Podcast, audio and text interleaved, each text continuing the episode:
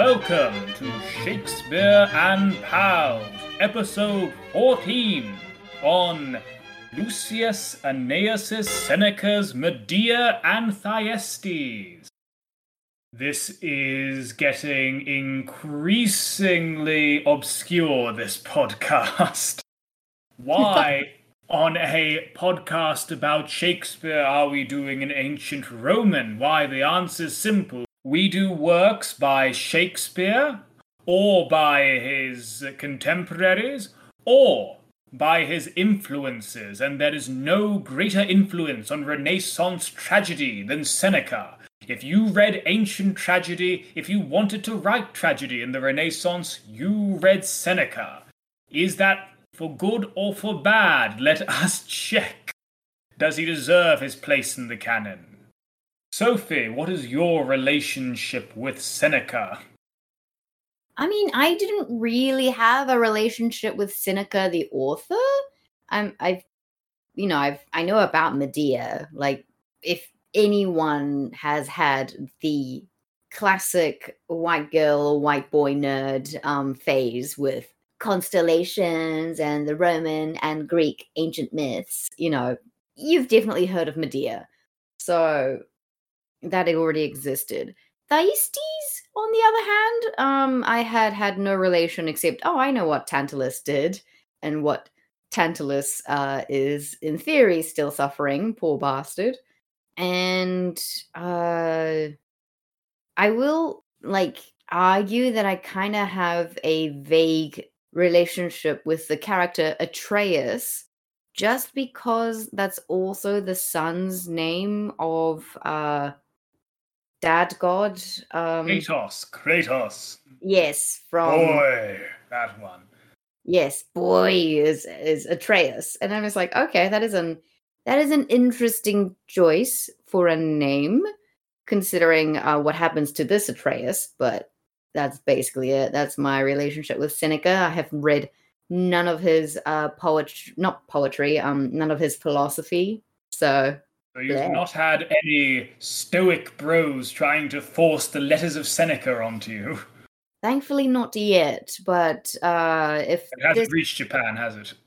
No, I'm sure it has, maybe. I don't know, but I'm just kind of hoping that this podcast stays on the down low and enough on the down low that no one will email going, please read Seneca.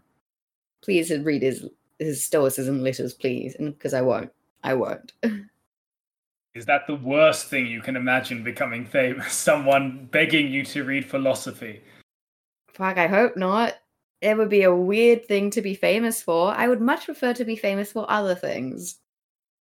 My relationship with Seneca, I have, because I am somewhat interested in Shakespeare, I have a podcast. Because I am interested in Shakespeare, I know that he is the foundational writer of tragedies, the ones that people read in school in Shakespeare's time, that if you like Renaissance tragedy, then you probably should check out Seneca. And also, because I'm somewhat interested in philosophy, in the modern Stoic movement, because of that, there are quite a lot of reprints and readily available writings of Marcus Aurelius, Seneca, Epictetus, those sorts of people, so you can find these people. And for a long while, I have owned Seneca's books. I have never read them. This is one of the uses of this podcast. Finally having some reason to force myself to get through various things. That is my relationship with Seneca. Pretty much nothing. I do have some relationships with the fundamental myths, but haven't read Seneca's version of them. But now just a brief biography of Seneca, of Lucius Annaeus Seneca. These biographical details mainly come from Emily Wilson's Oxford World Classics edition of his plays. Seneca was born in Roman-dominated Spain, but from there he managed to work his way up to being a politician in the centre of the Roman Empire. He worked under three emperors, under Caligula, under Claudius, and under Nero. Seneca started his political career in his late 30s. He spent most of his 20s really studying, That's it. Tell your mother you're eventually going to make something of yourself or you spend your time at university. But eventually he did enter politics under Caligula. That was a terrible time to enter politics, as anyone can tell you. Caligula, in fact, did not like how educated and how respected an auditor Seneca was. So it's one thing to be under Caligula, another thing to be disliked by Caligula. Ah, but then Caligula died, and you'd think it's looking up. Ah, but the next person to come to the throne was Claudius. And Claudius said, Seneca, you had sex with one of Caligula's sisters. You committed adultery. Therefore, I send you out. I exile you. And so Seneca was exiled, far away, and in this time period, to be away from Rome, you might as well be dead. They would have preferred to be dead and buried on Roman soil than to spend so much time away from the cultural capital. But thankfully, salvation came in the guise of a devil. Nero came after Claudius. And because Seneca was Nero's tutor, Seneca was allowed back into Rome. Seneca realized that being under a madman like Nero wasn't exactly the best way to have a career, so after a while, Seneca managed to convince Nero to allow him to retire. But unfortunately, Nero got suspicious of Seneca and tried to get Seneca killed, and Seneca took the man's way out and killed himself. In the long run, Seneca's main accomplishments are his works of philosophy collected in the form of dialogues and letters. These are foundational works, or at least very popular works, in the field of Stoic philosophy. And also his plays, which are foundational works in Western tragedy and Western drama. His philosophy and his drama are so far apart, the philosophy praising coolness, dispassionateness, and the plays seeming to revel in the blood and the sex and the awful things man is capable of, that for a long time Westerners refused to believe that these were by the same Seneca, but it appears they are. We contain multitudes.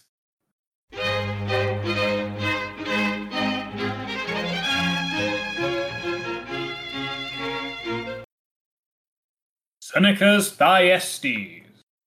While these plays are broken down into 5 acts, not much happens in them, so I'm going to summarize it all up. Yeah, I am beginning to see where Shakespeare's poems get their incredibly long, not very eventful length from. Shakespeare and his friends, they read these at school and they think, oh, you can just spend 50 pages on 5 things happening. Yeah, I mean, like, some of it is, you know, beautiful to read out loud, because I will lose my focus if I don't read them out loud.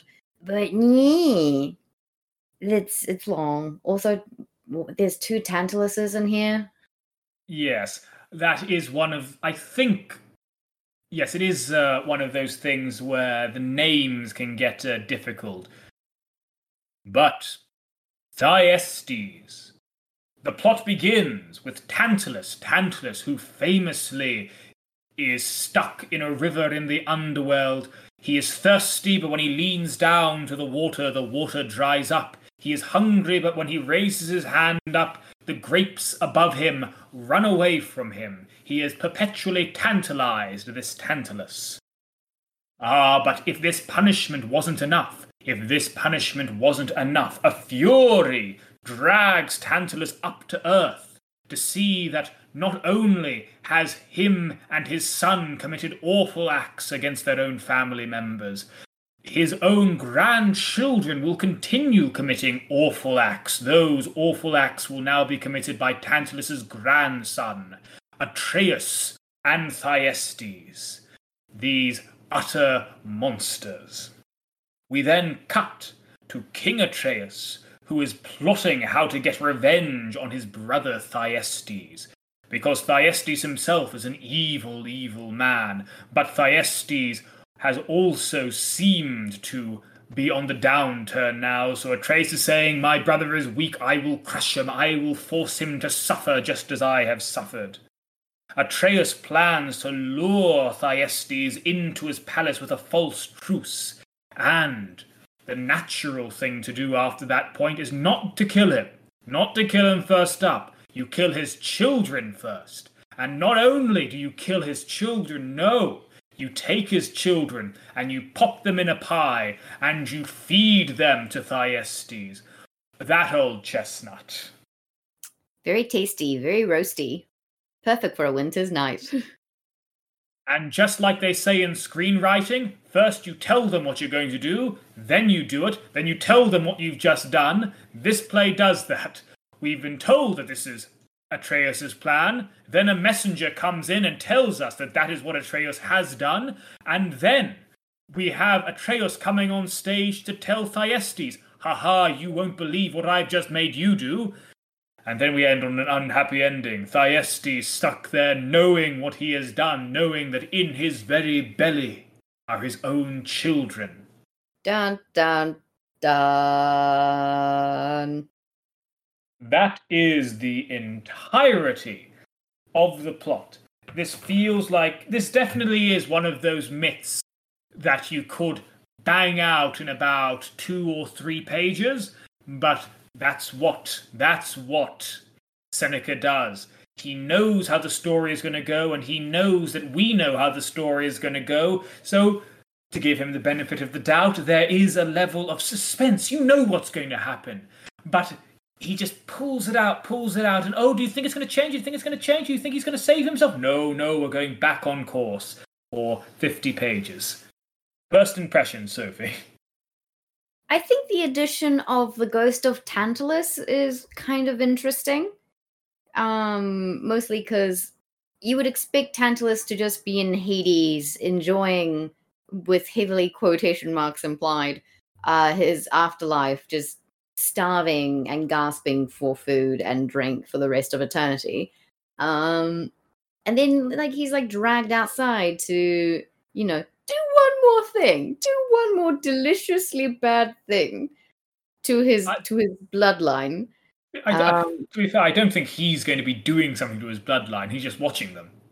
Well, I thought technically he was meant to be tempting them to do it, because Atreus is like, hey, I can feel a ghost in the shadows telling me to do it.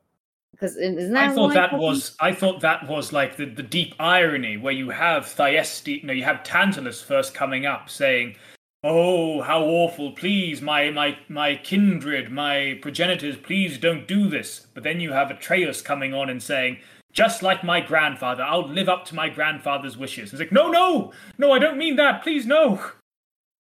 Well, Fury, on with your task, abominable ghost. Let loose the Furies on your impious house. He is technically being forced to do that. On with your task, abominable ghost. Let loose the Furies on your impious house. Let evil vie with evil, sword with sword. Let anger be unchecked, repentance dumb. Spurred by your insensate rage, let father's hate live on, and the long heritage of sin descend to their posterity. Leave none the respite for remorse. Let crimes be born ever anew, and in their punishment each single sin give birth to more than one. Kind of thing. I view this as being the sort of weird kind of justice that the Fury does. Where the Fury is an ancient Greek myth, the Furies, or the Kindly Ones, for those fans of the Sandman, Neil Gaiman's Sandman, the Furies are there to punish you if you commit any crimes against your family members. And I find that the Furies here are sort of this kind of strange vision of justice, where, they want to punish you for hurting your family. So Tantalus, he killed his own son, so they're punishing Tantalus for killing his own son, but they're punishing him by pushing on his own children and his children's children to committing more crimes against their own family, which in turn will lead the Furies to punishing the family, which in turn will lead the family to hurting the family as punishment. But this punishment is itself a crime, which leads the Furies wanting to hurt the family some more. It is truly a metaphor for the system of punitive justice, isn't it? Which is a little ironic, considering he's being forced to basically grease the wheels of the same crime for which he is being punished. Perhaps. Again, I'm not really seeing it in this. I think when it says, "On with your task, abominable ghost, let loose the Furies," I'm not sure if the ghost is actually doing that. Huh. Cast wide the spell of... Okay, maybe. Later on he says, so, cast wide thy spell of madness here. And here on every part of this doomed house with this fury be they all possessed. So I'm wondering how willful it is on the ghost's part. On Tantalus's part. Yeah. Well, for me, like, I'm kind of assuming that he's kind of radioactive with his crime. So just by being pulled out of Hades and just being sat in a corner, he is facilitating the crime to happen in the first place.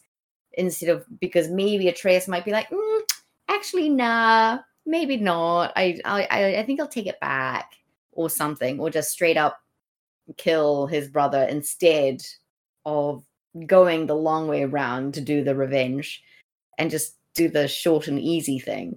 But yeah, it was also... So for me, what I've done is also compared two texts, the Seneca Thyestes one that we thankfully have the same version of, and one on theoi.com/text/SenecaThyestes.html. And I definitely enjoyed the Penguin Books version more. And in like line 68, he's like, "Back to my pools and streams and fleeing waters, back to the laden tree which shuns my very lips. Let me return to the black couch of my prison house. Let it be mine if I seem too little wretched to change my stream. If thy bed's mist, O Phlegethon, let me be left hemmed round with waves of fire." It's like, leave me alone in my own hell, please. Don't take me out to make things worse. So I'm just assuming from the general vibe of the two texts that Tantalus's very presence is radioactive spiritually, so he's placed in the corner to watch his progeny repeat his crimes, arguably more fancifully, and also facilitate. Yes, it's upping the ante every time. He killed his own children and served it to someone else, but no. His grandchildren will eat their own children. Yeah. Well, it's like, you could argue I think by the gods' perspective, it might have been a little bit more heinous the first time round because it was served to them. But that's I feel like that's very much a como si, como sa, je ne sais quoi kind of situation. What we get in this first part is, I mentioned before how this, it is a kind of edging. Don't know if I'm going to edit out that line, but this is about Greek myth. An educated audience of Seneca's time would know the myth. We know exactly what's going to happen. And how this play works is, it's like that Alfred Hitchcock thing. You put a bomb beneath the table... You show the bomb beneath the table, you show it ticking, and then you zoom up, and then these characters are having conversations with each other. But all the time we're thinking, this is going to go off, something terrible is going to happen. And in this play, we have this thing where it's all foreshadowing, it's all obvious foreshadowing, it's all these characters. In Tantalus's time, he's saying, it would be better for me to be down in the underworld being tortured. What's going to happen is so terrible. And then it goes on and it has Atreus thinking, I need to think of what I should do to him. How can I punish him? Should I kill him? No, that's not enough. And it just keeps on building and build. It's heading towards the same point. But the entire thing is just sort of trying to build up and delay that point, delay the point of satisfaction. And what I find slightly odd about the point of satisfaction is that it happens off screen. We don't see it's a messenger comes and tells us this. Now, one of the things that people say about one of the conventional things you'll hear about Greek and Roman drama is that in Greek drama, the violence happens via a messenger. A messenger will tell you about the violence that's happening.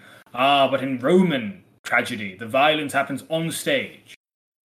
Here it does not. Here we have a messenger describing to us the key act of Atreus killing his nephews and baking them in a pie. I think I've added the pie detail. I think he's just served as meat. Yeah, I think he's just served as meat. It might be a stew. It might be a stew, but I don't think that... I think the pie is a very British thing. Yes, I think Shakespeare added that to Titus Andronicus. Yeah. Because later it kind of goes, oh, yes, see the fingies in the bowl? Yes, that moment. We're going to be jumping around this play. But the moment when Atreus reveals what he's done, reveals what he's made... Thyestes do. It plays out almost like a James Bond villain thing. Let me find it. Atreus is such a dick in this. It's like, oh, Thyestes is like, oh, yeah, no, just let me see my sons. You know, let me see my sons. And also, while that's happening, he's going, why am I crying? Oh, why? This tastes so good, but I can't eat anymore. And it's like the stuff I'm eating is trying to like claw its way out, but it tastes so good and it's clearly fresh. And like, what is going on? The dramatic irony in this play is almost at a parodic level.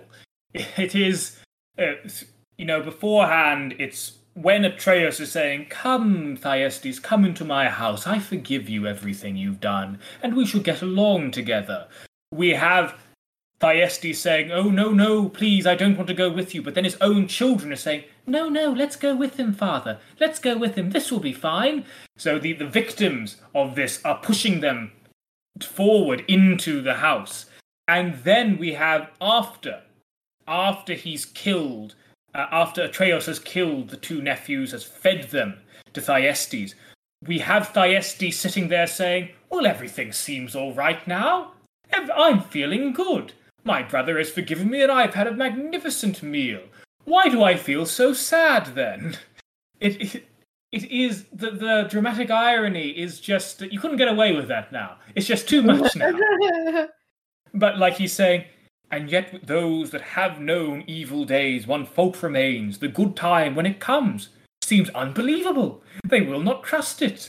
Fortune may smile again. Those that have felt her heavy hand have little heart for laughter. Grief, dost thou pluck at my sleeve again? Dost thou deny me happiness? So he already knows that something's a bit off. But then we have Atreus coming in to give sort of a James Bond villain line, where Thyestes says, I have dined well, and you have wined me well. Only one thing can add a culmination to my pleasure, that I should share my pleasure with my sons. And Atreus says, consider them already with you here, in your embrace. Oh, that is... they're closer to you than you could ever tell. Oh, wink, wink. Oh, Mr. Bond.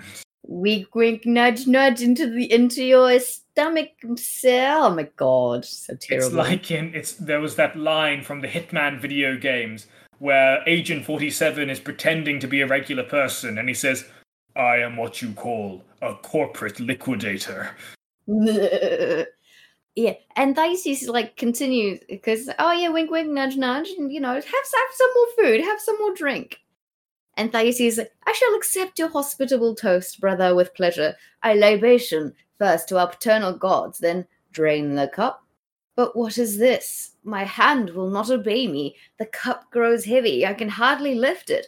The wine I try to drink avoids my lips. Some trick? The liquor dribbles down my chin. And see, the table rocked. The floor is shaking. The torch's light sinks low. The sky itself hangs dull and heavy, seeming to be lost between the daylight and the dark. And why? The ceiling of the heavens seemed to shake with violent convulsions. More and more, the murk grows darker than the deepest darkness. Night is engulfed in night. All stars have fled. Whatever be this peril, may it spare my brother and my sons. Oh, my vile head, let the storm break, but let me see my children. Oh, no! And it's one of those things where the lead-up, we know what's happened, but then still Atreus is, just gently teasing it out, very slowly parting the kimono. He is, where it's like, Thyestes, he could just say it outright, it's like, oh, let me introduce you to your sons. And then he pulls out their heads, and he shows them, oh no, you've killed my children. But that's not enough. He still needs to lead up to the next revelation. It's like, it's like where Thyestes says, oh, you've killed my sons, but at least, please, at least let me give them a funeral. But Atreus says, you have them, all that remains of them, and all that is not here is with you too. And Thyestes is saying, what does this mean? What are you talking about? Have you left them outside for the birds of prey to find them? And say, oh no, Atreus says, you yourself have dined on your son's flesh. You have consumed this monstrous banquet. And Thyestes has this no moment worthy of Anakin Skywalker turning into Darth Vader. It is, I would love the sequel to it. We do know the sequel. It's that this, awful family where they're all killing each other and doing awful things for each other, it doesn't end. It goes on into the next generation with Agamemnon and Menelaus. Agamemnon, whose own wife kills him, and then his own son kills his mother, kills Agamemnon's wife. And the only thing, according to ancient Greek drama, the only thing that stops this family's terrible cycle of violence is the invention of the jury system. That is the ending. Really?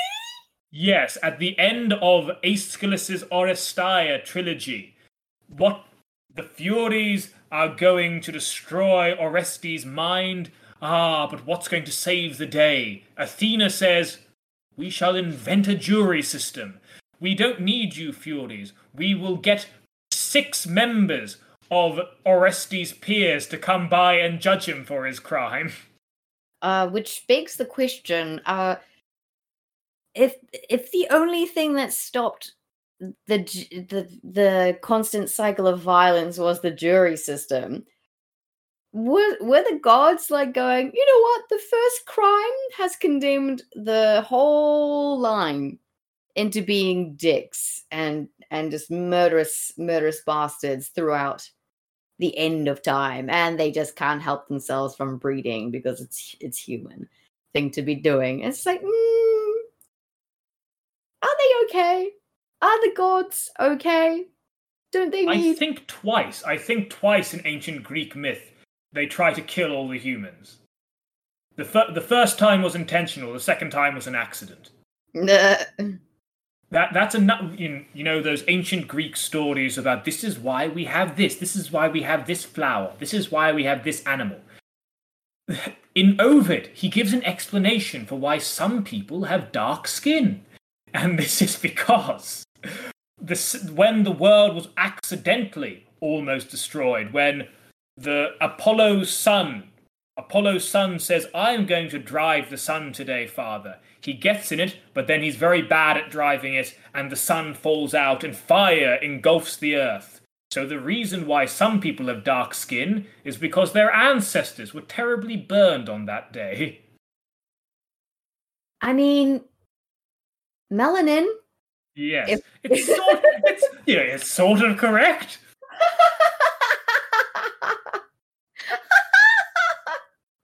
I should be cancelled.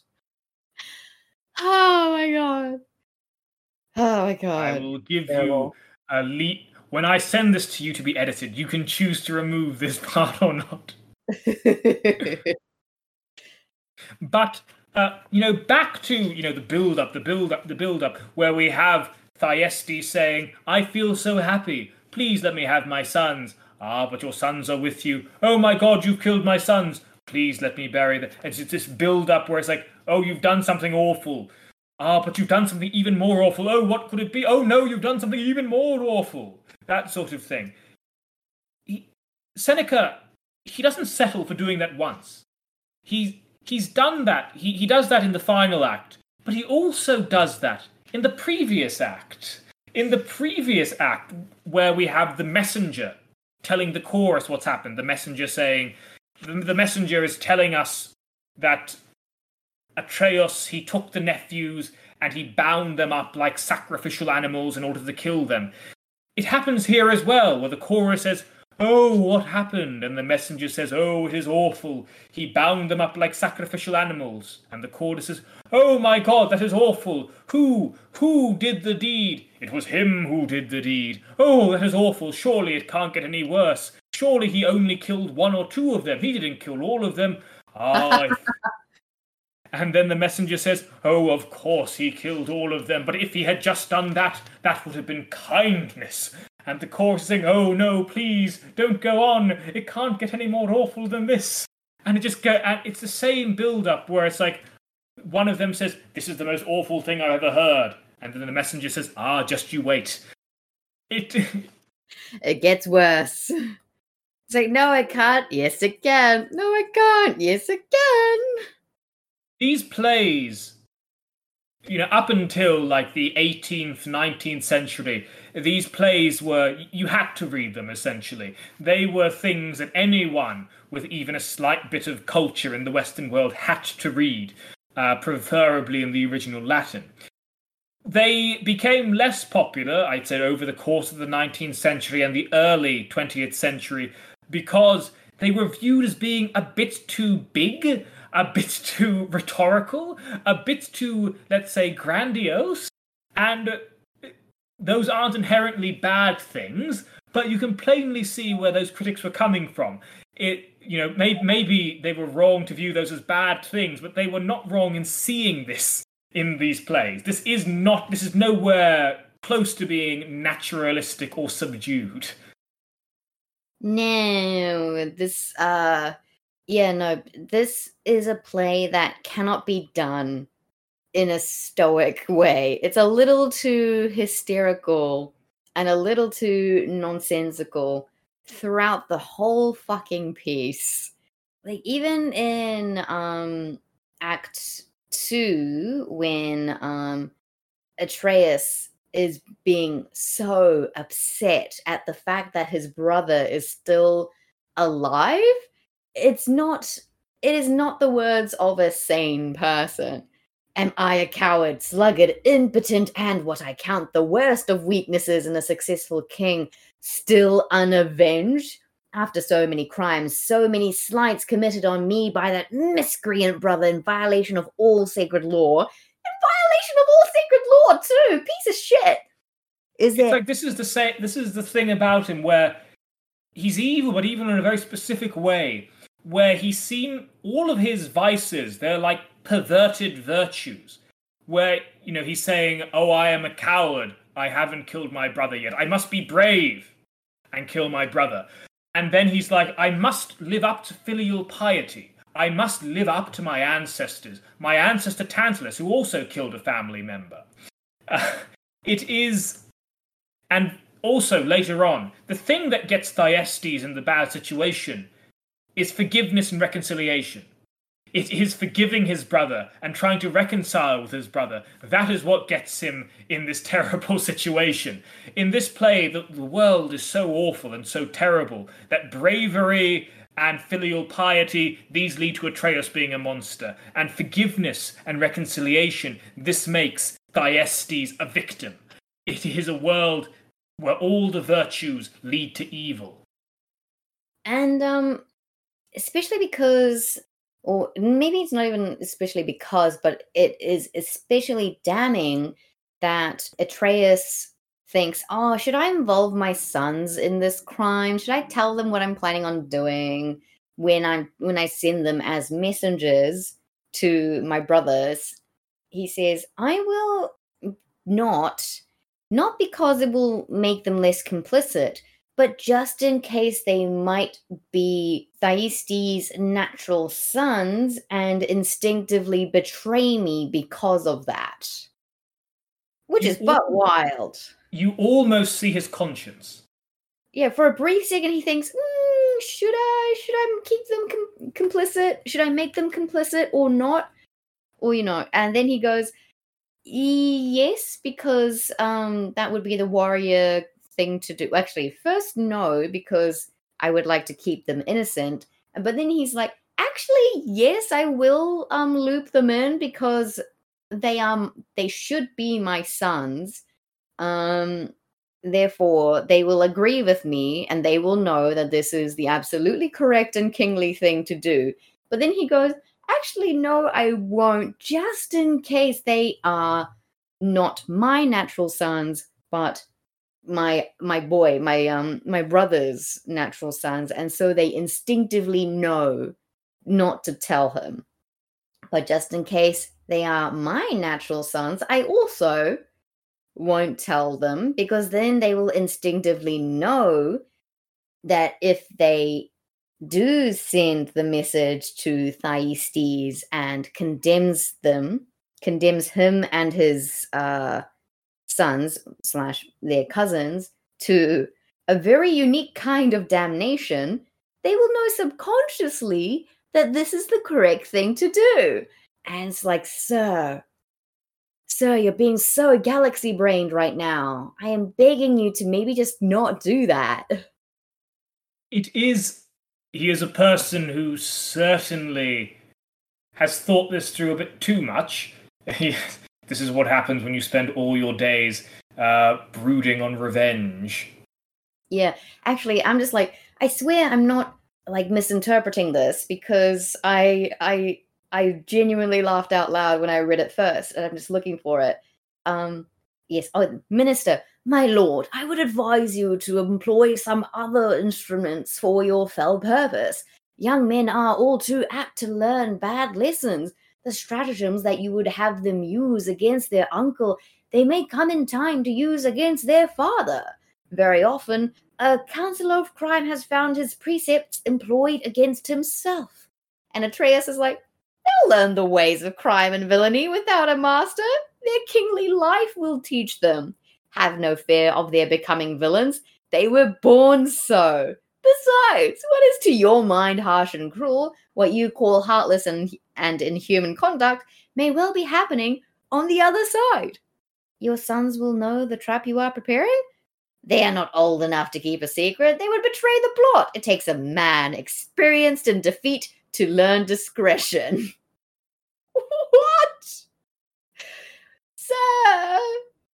Oh, and, like, he, for a brief second, Atreus, like, sees into the future.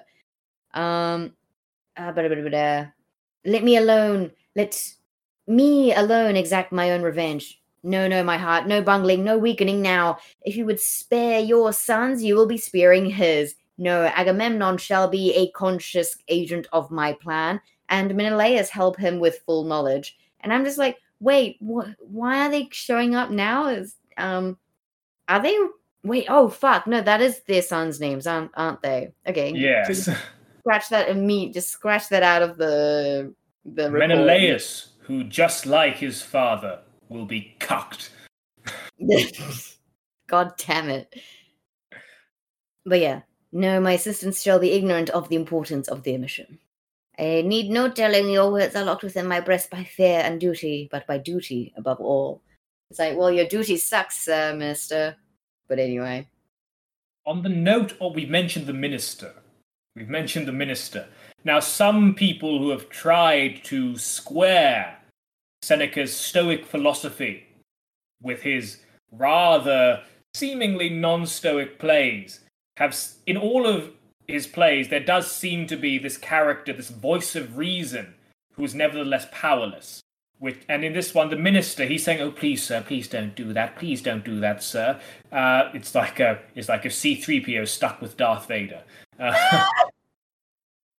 But it's like, "Oh, please," but the minister is trying to say, "Please calm down, sir, please calm down." Oh, but the man is so evil that he won't stop. People are trying to say that this is a comment on Stoicism, where it's all well and good to have a teacher of Stoicism trying to teach you to calm down and do these things, but ultimately some people, they can't be tamed.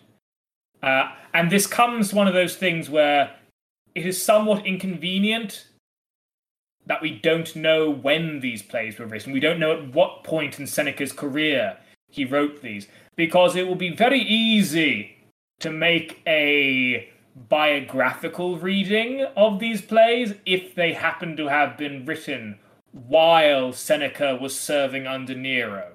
These stories where maybe there's a self-insert character of a rational, calm Stoic trying to tell an objectively evil person to maybe calm down just a little bit. That would be a very tempting biographical reading, but we don't quite know enough about the biography to make that reading. It would help, though. It would help. Yeah, well, it kind of helps your case and that reading in that both plays that we're looking at today have that character, just a sideline character going, "Please, for the love of God, calm your tits and don't do this. It only leads to death." It's like when people say, "Oh, what?" When people mock the humanities for being useless as compared to science. Well, no, it would be useful if people listened. If Nero listened to Stoic philosophy, maybe he wouldn't have killed so many people. It requires listening from people. Yes. But so we've mentioned the minister and the sort of pointless voice of reason. I want to talk about a relatively interesting use of the chorus, where the chorus in this one, it seems to be a kind of character. Usually the chorus is sort of a disembodied voice of reason or voice of moral beliefs. In this one, the chorus seems to be like townspeople outside of the palace, and they take everything on face value. So they don't know that Atreus is secretly planning to kill his nephews. The chorus are saying, let me find it. So after Atreus is saying, "I will pretend to forgive my brother and bring him back in," the chorus says, "At last this royal seat, this ancient race of Inachus, sees its old fratricidal feud compose. Strife lay to rest. What senseless folly drove our kings to shed each other's blood and use sinful means to win possession of a throne? Were they so covetous of royal citadels of power? Did they know where only perfect kinship can be found?" And then it goes on to just believe that everything is fine. So the chorus in this one, it's like, it's sort of a precursor to in Shakespeare's plays. Sometimes you'll cut to city people talking, citizens of a town, this down on the ground level view of big political acts, of people talking about them from a ground level view. In this case, we have the chorus. They don't know the ending of this story. They're very hopeful. They think, "Oh, things are getting better now. Things are getting better." They're too optimistic. And it is actually when the messenger comes in to tell us about Atreus killing his nephews, the messenger tells it to the chorus. The chorus, who up until now have been saying, "Oh, everything's looking up now. Everything's looking peachy." But then the messenger says, "He's killed his brother. He's killed his nephews." And the chorus is like, "Oh no, I can't believe this could ever happen." Oh no, surprise Pikachu. For me, I agree with your take, but I will say some of the chorus pieces were way too long. It occupies the same space as the chorus, but with a slightly less dramatically embedded way of doing things. Like, this isn't in Shakespeare where you cut for 50 lines from the townspeople. This one goes on for pages. It truly does, and it has no need to. The thing about Seneca, we'll notice in a lot of his monologues, in Shakespeare, the monologues they develop, the characters' thoughts develop bit by bit. And in this one, it's not even that it's showing things from different angles. It's restating the same idea over and over and over again. Yeah, like, you to whom the ruler of earth and ocean gives the dread power of life and death, be humble. That overweening face does not become you. No threat of yours that makes your subjects tremble is greater than that your master holds above you. Kings of the earth must bow to a higher kingdom. Some whom the rising sun sees high exalted, the same sun may see fallen at its departing. No man should put his trust in the smile of fortune. No man abandon hope in a time of trouble. The spinner of fate twines good and bad together. Never lets fortune rest. Keeps all things moving.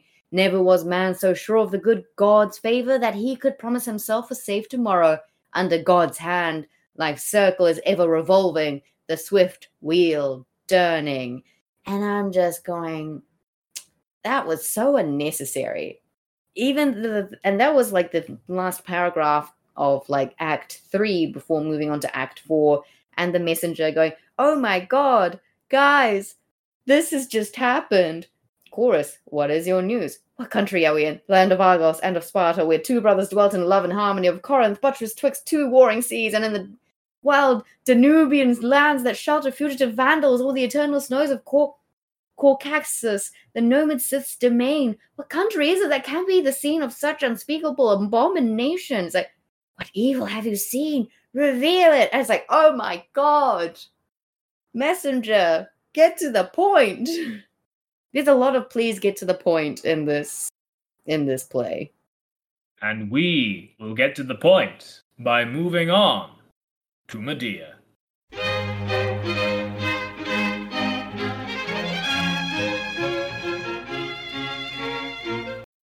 Medea, Seneca's Medea, all in one. Medea is married to Jason, but unfortunately Jason gets a divorce from her or has the marriage annulled based on some local marriage laws. But Jason wants to marry a new woman, a local woman, a woman of his own country. And Medea does not like this. And she is also literally a witch. So that is not someone you want to annoy. Medea curses Jason. She wants revenge against him. Medea is contemplating all the awful things she can do for revenge. Oh, what can she possibly do? Will it possibly involve killing her own children? Well, what do you know? It does. Medea is sentenced to exile.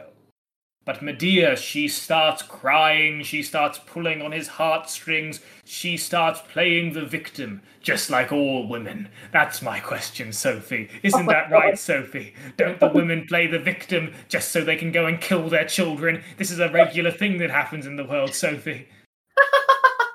Okay, I'm very glad that I didn't just blindly say yes then. Woo! But yes, I will deliberately say yes. But Creon, his heart is melted, and he says, all right, you've asked for another day, so you, a good, kind mother who would never hurt her children, can go and see her children one last time. Go on, come back into the city for another day. Jason wants to think the best of her, but he also knows she is objectively evil. She has a history. She has baggage around that kind of thing, so yeah. This play emphasizes that she has previously killed her family members. But she spends the entirety of Act 4 whipping up her evil magic. The entirety, I repeat, the entirety of Act 4, whipping up her evil magic. And this evil magic turns out to be fire, unquenchable fire, fire that when you throw water on it, it becomes even bigger. It's a fire that runs through the house. Ah, but is this enough? Is this where she's going to stop? No. What does she do? She kills one of her sons. But then Jason says, "Please, Medea, please don't kill the other son." Ah, but she says, "No, I'll kill the other one," and she kills the other one. And then what does she do? Jason begs. Jason, he begs to die. He says, "Please, kill me now. Let me die." But then Medea says, "No." Then she gets on her dragon and flies away.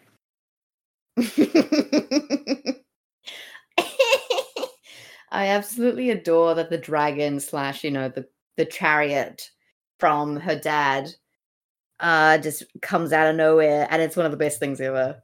Just rides a dragon and goes away. Incredible. She never gets any comeuppance. She is, slay queen. # girl boss. The OG girl boss. I mean, let's be open here. There is no feminist reading of this play. There is no feminist, maybe the woman has a point. No, this is about an evil woman who kills her children. There is no feminist reading to this. I mean, okay, with a lot of creative licensing? And I think that creative licensing is mainly on Euripides' version of the play. In this one, Seneca is definitely of the school of opinion, which is bitches be crazy. Yeah. Well, yeah, no, I actually did read Euripides' version in university, and I do think Medea was a little bit more sympathetic. She has a very tearful goodbye with her sons before she gacks them. If you wanted to be even more licensee with the original text, you could say, oh, no, she just pretended to kill her sons. That's why she takes the bodies away so that Jason can't bury them because they're still alive. It's just grape juice that's, on their bodies. It's not their actual blood. Because Medea does have a bit of a point. She has killed a lot of people, but she has... done it all for Jason. She betrayed the location and the means to acquire the Golden Fleece for Jason. And when Jason couldn't get the throne that he was promised with the Golden Fleece, she tricked other people to do the killing for her so she could kind of keep her hands clean. And she also did that for him. And every time she's had to burn bridges for Jason. And now that she is in exile, where is she meant to turn? Like, literally, that's one of her her complaints, I guess. Yeah, but whither shall I go? Shall I perhaps seek Phasis, Colchis, and my father's realm, whose soil is watered by a brother's blood? What land dost thou command me seek? What sea? The Euxine? E-U-X-I-N-E-S. I don't know how to pronounce that. Eugene. I'm going to name it Eugene. The Eugene's jaws through which I led that band of noble princes when I followed thee, adulterer, through the Symplegades, little Iolcus, Tempe, Thessaly, whatever way I opened up for thee, I closed against myself. Where shall I go? Thou drivest into exile, but hast given no place of banishment. I will go hence. The king, Creusa's father, bids me go, and I will do his bidding. Heap on me most dreadful punishment, it is my due. With cruel penalties let royal wrath pursue thy mistress, load my hands with chains, and in a dungeon of eternal night imprison me, 'tis less than I deserve. Ungrateful one. It goes on, but she has a point. Yes, that is, I find that... Yes, that is definitely one of the themes in this, although I would say that it is... Yes, she does have a point. Again, if we want to have a biographical reading of this, even though we don't know exactly what part of Seneca's biography this takes place in, we have this thing where Jason, he objectively owes where he is now to Medea. Medea has helped him. She has done awful, evil things. And Jason's current state of wealth, of power, he owes that to Medea using her magic to help him. And you could read this into Seneca's life, where Seneca's exile was ended by Nero. His life became objectively better because of the worst person he knew. Yeah. But there's one of those, I mean, I at least it does say that Medea does perhaps have a point, but there is also a part where you just think, we don't need to be that grateful to this evil person. We don't need to reward this evil person. Where it's like, oh, I gave you this new job, Seneca. I killed the person who had the job before you. It's like, I don't particularly want to thank you. Just to anyone listening, I don't know if that actually occurred. That was just an example I pulled out of there. So don't at me. But I also think that perhaps, she does have a point, but it is also trying to show her psychology, trying to show how she tries to give these not very convincing justifications of her own actions, where she's saying, oh, I didn't do it. Oh, no. Yes, I may have directly killed him, but no, I killed him for Jason. Therefore, it's really because of Jason. Pelias died for him, not me. So if you fear war, so I'm reading from Emily Wilson's translation. If you fear war, then drive us both from your kingdom. Why do you separate us? Both are guilty. Pelias died for him, not me. Charge him with theft, desertion, my abandoned father, my brother torn apart, all the new crimes which even now he teaches his new brides did not do them. I have done so much harm, but never for myself. To which, she did do it. She admits she did or do all this crime, but she says, oh, no, it's not really my fault, it's his fault. Yeah, and she kind of also argues that she did good things, as well as the terrible things, being specifically the princes. I saved the Argo. Had I heard the voice of maiden modesty or filial love, Greece and her leaders had regretted it, and he, thy son-in-law, had fallen first, a victim to the fire-belching bull. Let fortune trample on me as she will. My hand has succored princes. I am glad. Assign the recompense for these my deeds. Condemn me if thou wilt, but tell the fault. Creon, I own my guilt. I touched by thy knees, and I asked with outstretched hands, protecting aid. It's like, I withdrawn a safe asylum in thy realm if I must leave the city. Like, fine, I'll do it, but I helped you. Come on, throw me a leg. Throw me a leg. Comes to that scene where she's begging Creon to stay. I recently saw the first half of an opera version. I forget who the opera is by, but I saw the first half of an opera version of this. I slept through most of it, but then I left halfway through, but I did see some of it. In the opera version by Cherubini, I think that's it, Luigi Cherubini. Cherubini. That one. Cherubini. In that one, it is certainly the case where her sadness, her crying, her suffering, her saying, oh, please let me stay one more day to Creon, all of that is genuine.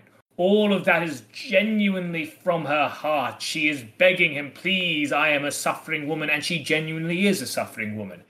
In this version of the play, in Seneca's version, I myself view it entirely as her just, lying, putting on crocodile tears just to get on his good side.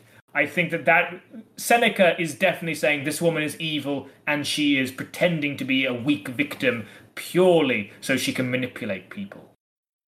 I mean, my read was she wasn't necessarily being, begging and pathetic. It was more of a, you fucking hypocrite kind of vibe. Maybe she was throwing in the tears as well, because it is later written heavy with, yes. So in Act 3, Scene 1, restrain thy wrath, curb thy impetuous haste, says the nurse. On her cheeks the stain of bitter tears, her visage flushed, her breast shaken by sobs. She cries aloud, her eyes are drowned in scalding tears. Again she laughs. All passions surge within her soul. She stays her steps. She threatens, makes complaint, weeps, groans. Where will she fling the burden of her soul? Where wreak her vengeance? Where will break this wave of fury? Passion overflows. She plans no easy crime, no ordinary deed. She conquers self. I recognize old signs of raging, something terrible she plans, some deed inhuman, devilish and wild. Ye gods, avert the horrors I foresee. And, like, for me, like, maybe in the privacy away from Creon's eye, she allows herself to go insane a little bit, while in front of Creon, like, she still has the whole hypocrite, how dare you, and just holds herself in with her pride. Yes, even if she is putting something on, she is also using some, you know, quite true things to try to pull him in. Exactly. Although on the note of, you know, Creon, in both of these plays, you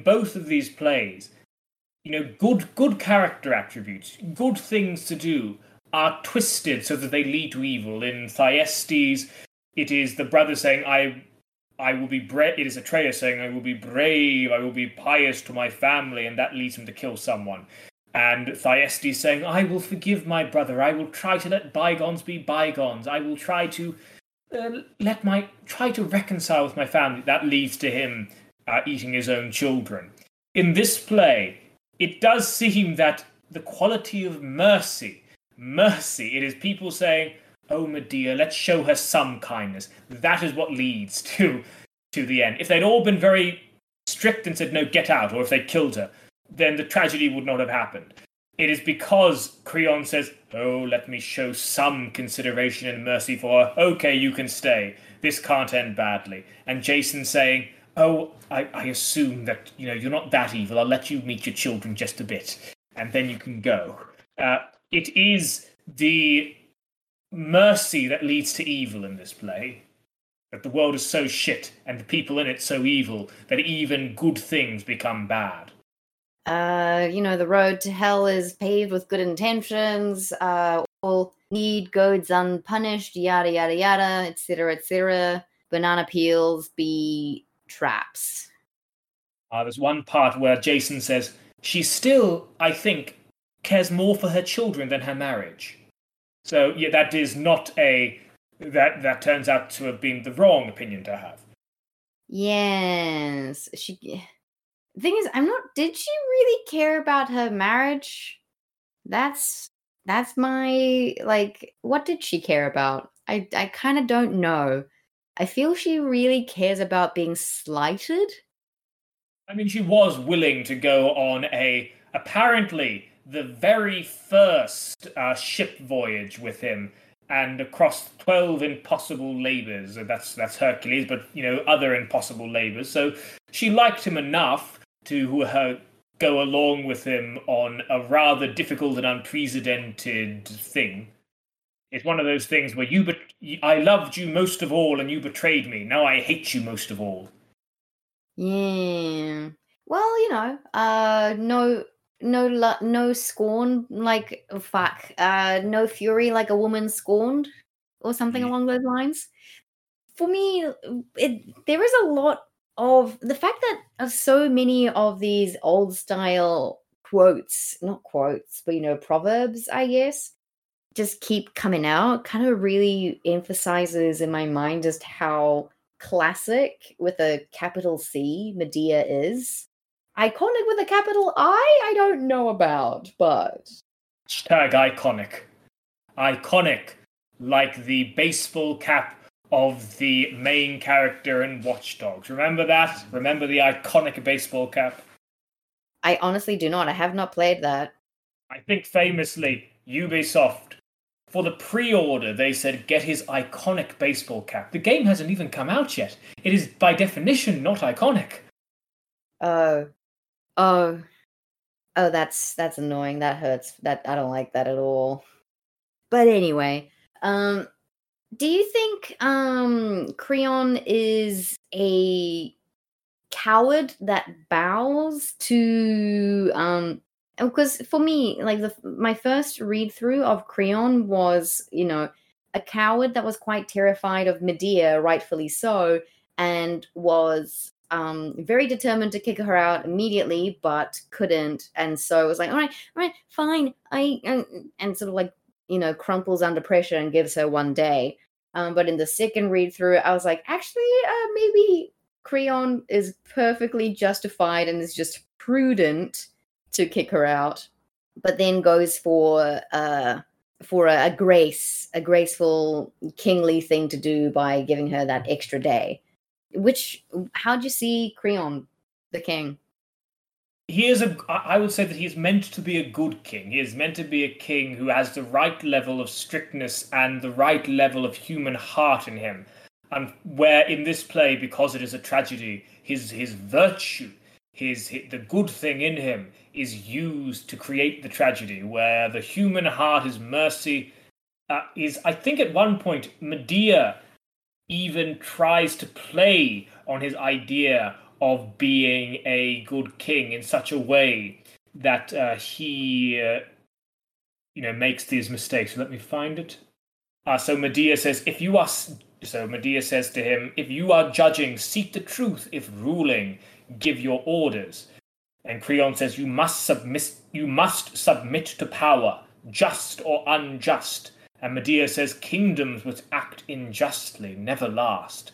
So she is trying to play on his reputation and his feeling that he is not just a king giving orders, that he is a good king. And in the end, this turns out to be to both of their cost. But I think that Creon is meant to be a good king, one who lets his mercy go a bit wrong. What about Jason, though? He is definitely... It's like when you hear about a divorce proceeding... The image we get of Jason is very much the man side of the story. It's like, oh, well, I just love this other woman, and I tried to explain that to her very calmly, but she's just a crazy bitch, she just came at me,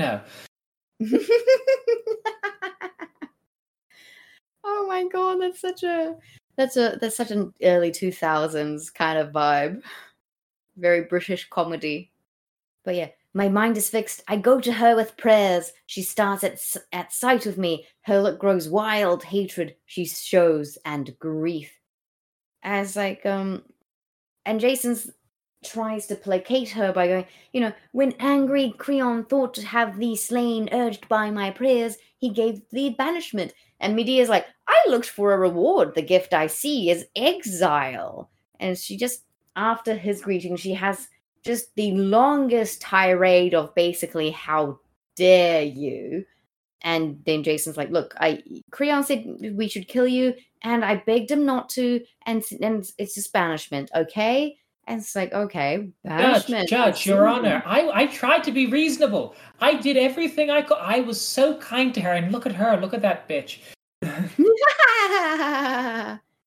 There's one part where I do feel that it almost feels like a sort of 1950s cartoon, a 1950s newspaper cartoon, those sort of sexist jokes, where apparently, I didn't know this before reading this play, but apparently Jason and the Argonauts were the very first ship to sail the sea. Before that point, no one had sailed the sea. The sea was just an awful thing.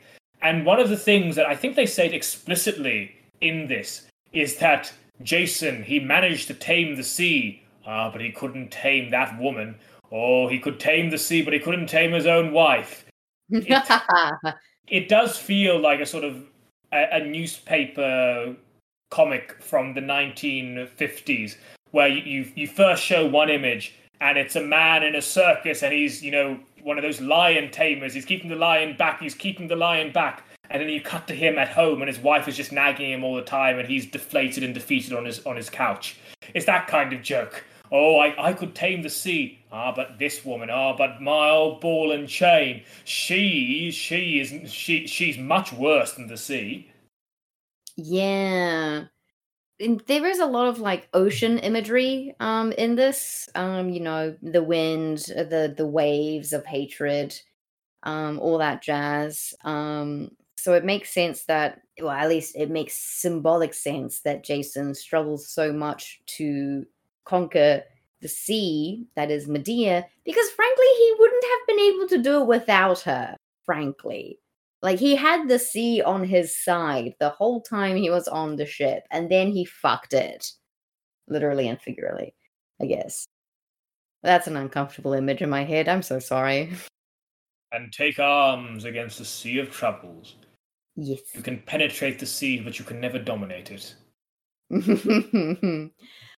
But yeah, how does this conversation end again? Because I'm just like, Jason, would I might grant thy prayer? Paternal love forbids me. Creon's self could not compel me to it. They alone lighten the sorrow of a grief-parched soul.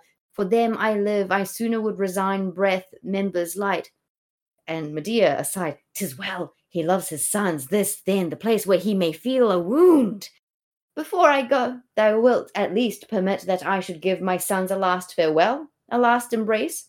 But one thing more I ask. If in my grief I've poured forth threatening words, retain them not in mind. Let memory hold only my softer speech. My words of wrath obliterate. Jason, I have erased them all from my remembrance. I would counsel thee be calm, act gently. Calmness quiets pain. But yeah, Jason is a little too naive in this play, I feel. He's a himbo. It is certainly he perhaps thinks too well of her. Or he sees her actions through rose-tinted glasses. Because, you know, she did those things for me, so for me and us and my children, she won't do much more. Not fully appreciating that all of those things that she helped him with, they were also in her way. Because she was kind of like trapped where she was originally, right? She was kind of like a captive princess and wanted a little bit more freedom. That's kind of why she probably started her witchcraft in the first place. And she just wanted to go away. And so she was like, hey, a boat full of princes.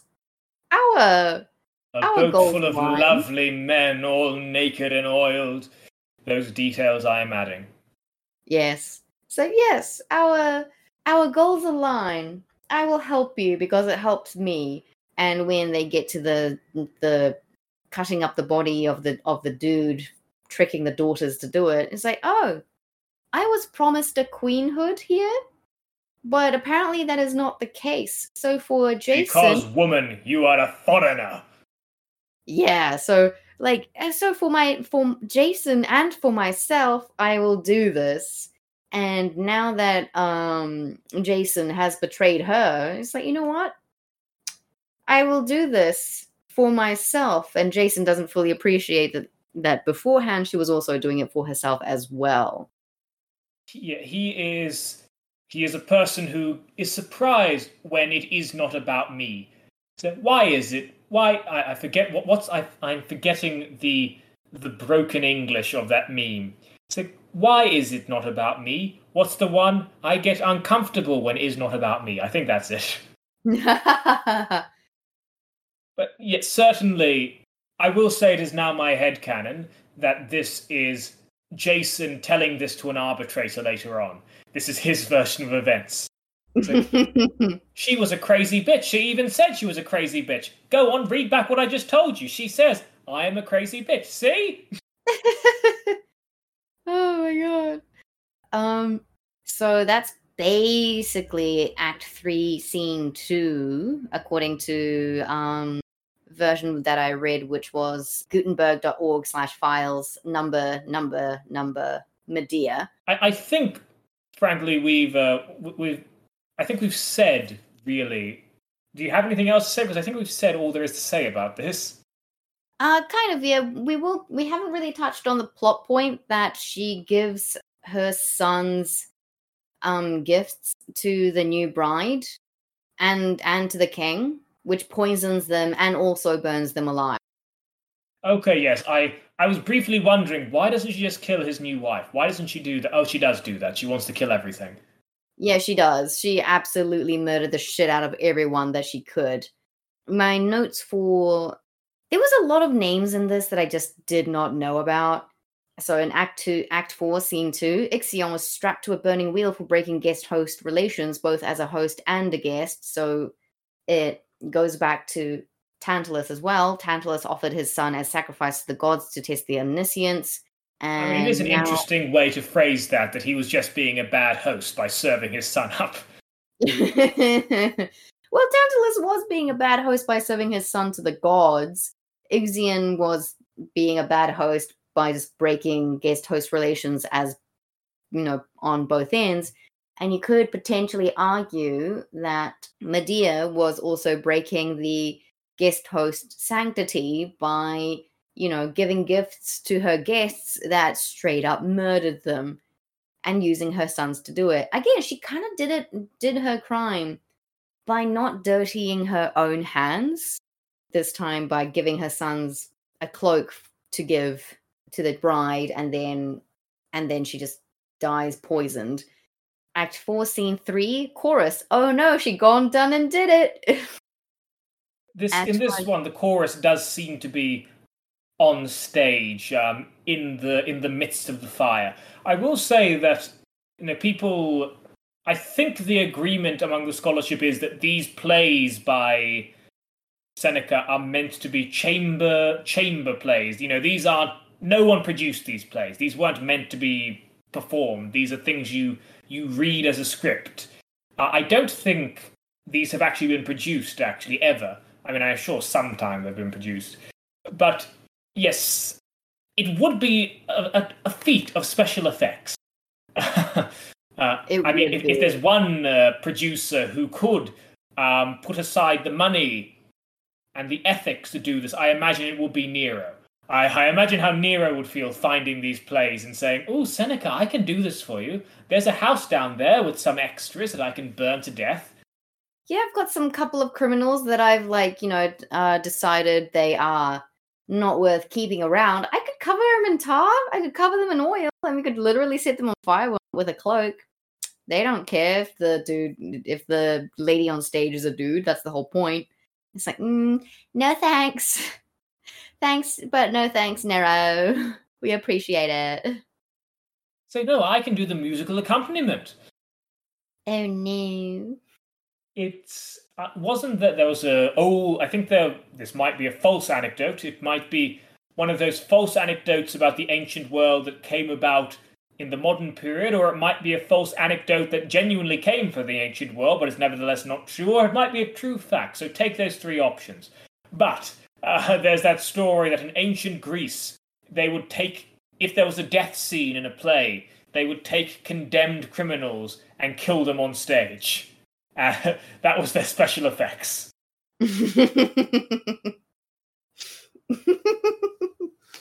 I mean, yeah, give him a good drug, give him a good stiff drink beforehand to keep them docile. Yeah, that'll work. Oh my god. Terrible. But on the note of this being like a, you know, both of these plays, there's not much visual information in them. They do talk a lot about visual things, but I remember, I think I mentioned this on a previous podcast, there was some BBC Let's Talk to Various Playwrights about the craft of playwriting. And one of the playwrights said, "You must consider to yourself, could you make this a radio play without changing anything? If you could make it a radio play without changing anything, then probably add in a few more stage directions and add in a few more things." Like he goes up and starts shaking the cupboard. He started doing physical things.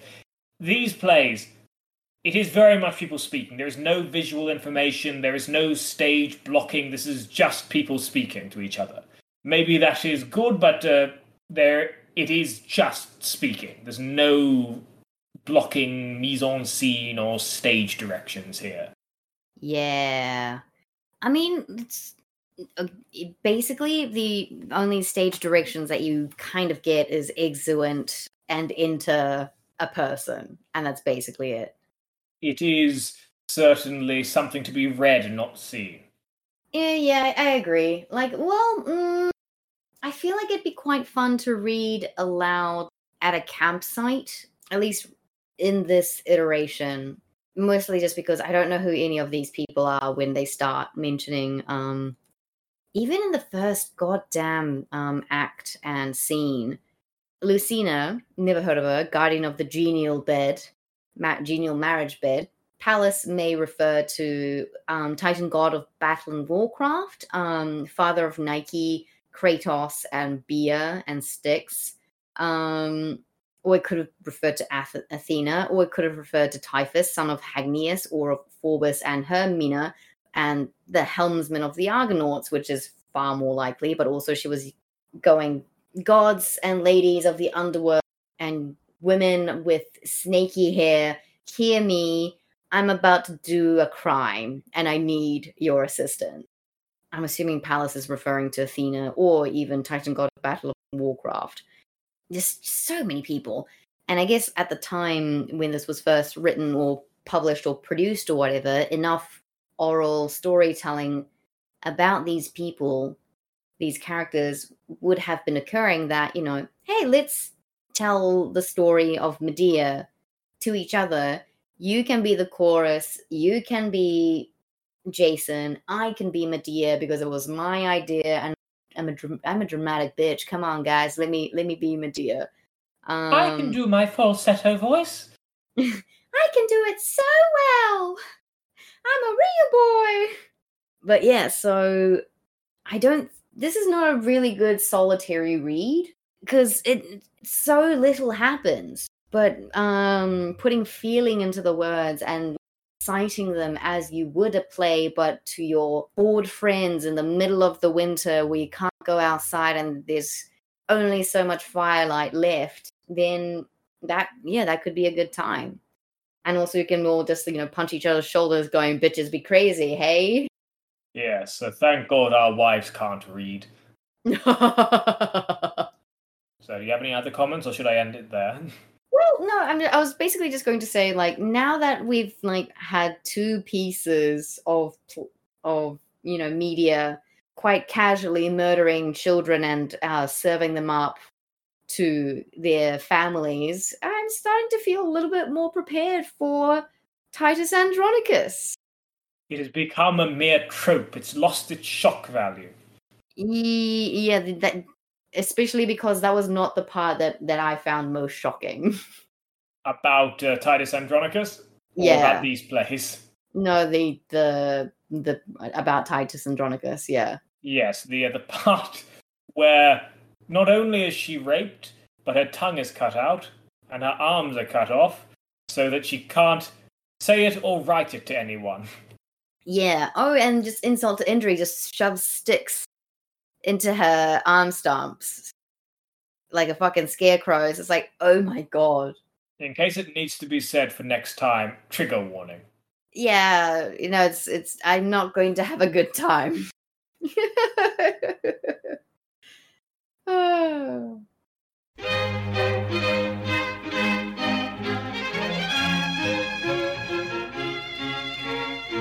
That was Seneca's Tragedies, Thyestes and Medea. We have touched once again the ancient world, and thankfully or unthankfully, those were the two big guys from the ancient world, from ancient Rome, the kinds of people that Shakespeare and his pals would have read. I think the only other one is Terence, another comedian. I don't think we're going to go back to Terence, but, you know, if Sophie wants to... Do you want to, Sophie? Do you want to dip back into the ancient world ever again?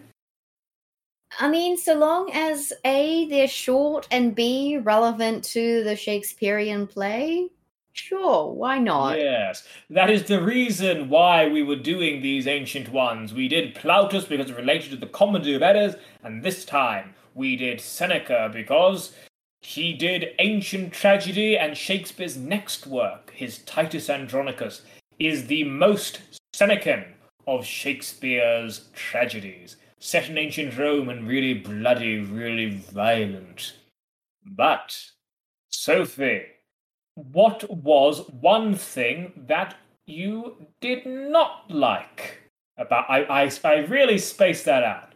What was one thing you didn't like about this play?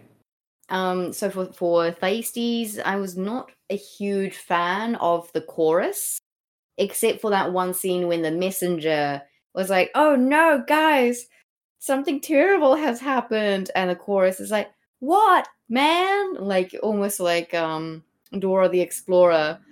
And the messenger's like, and this happened. How do you say cannibalism? What? Oh no! Could anything get any worse? But it does, Dora! Oh no! Like if you play it in a weird way, that'd be very funny. So the thing I didn't like about Thyestes is the chorus, because I genuinely do not believe they were very necessary, except for that one scene, which I found funny, and I probably shouldn't have. And for Medea, the thing I didn't like, what did I not like about Medea the play? It might probably be the chorus again, just because, like, I get that it was meant to keep the sea imagery and the symbolism going as a through line, but it was so unnecessary. So yeah, both plays, the chorus. When it comes to what I didn't like about these plays, it is, I don't particularly like, I did mention how before, the level of lead up, the level of foreshadowing, the level of dramatic irony gets parodic. And I do feel that in Thyestes, at least, it does tip over into being parodic. It does tip over into being, look, we know what's happening. Just get to the point. You don't need to be doing this ramping. At a certain point, the audience just starts laughing at a certain point. You could have cut out 10 pages of lead up. That would have made it suitably suspenseful. And one thing that you liked about the plays. Alrighty. So, for Thyestes, I'm not gonna lie, I did actually enjoy Atreus just because he's so incredibly evil. He's like, yeah, no, they'll learn villainy from just being kings. So, shrug emoji, and as you have described him, absolute Bond villain. Oh yes, your sons are in your embrace. There will never be a day where you won't have them with you. Here, have their heads. Kiss them. Love them. And it's like, oh, no, wait. Where's the sons of my bodies? Oh, yeah, no. They're already buried in you, in your gut. It's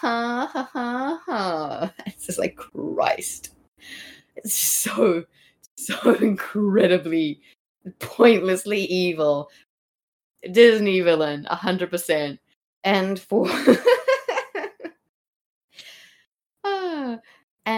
for Medea, I liked Medea because the whole reading it through twice, once for the experience and the second time for notes, I was like, okay, you can play Medea this way, and then you can play Creon this way or that way, and just having those scenarios going along in my head, going which would be the most dramatically impactful, fun, is she dead inside by the time she gets on her dragon and goes, like that kind of stuff.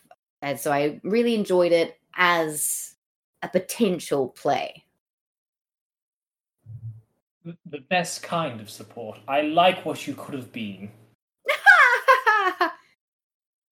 What I like about this play, it's sort of what Sophie liked. It was just how evil these characters are. There is no, that kind of writing advice where, oh, every villain is the hero of their own story. No, these characters, they explicitly say, I am evil. I am going to do evil things. If I can't do an evil thing, then I consider myself a failure. It is incredibly open about just how evil they are.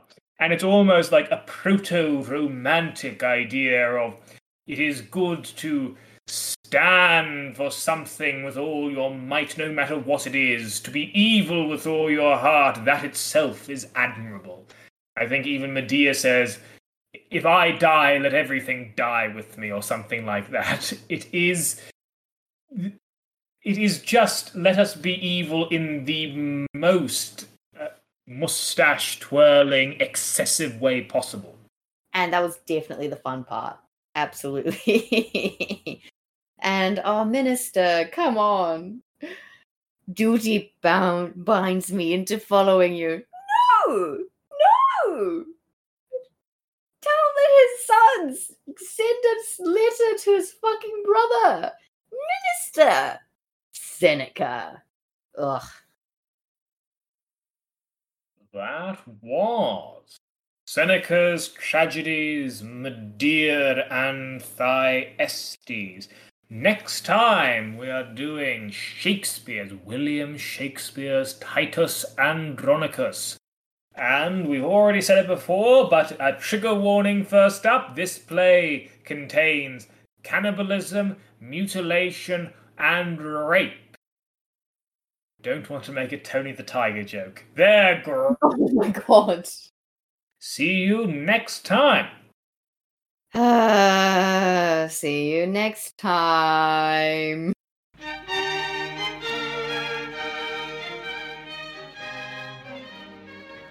Thank you for listening to Shakespeare and Pound. A list of references to the works cited in today's episode can be found in the episode description. The opening, interstitial, and closing music of this podcast is a public domain recording of Henry Purcell's The Fairy Queen, sourced from museopen.org. Thank you for listening.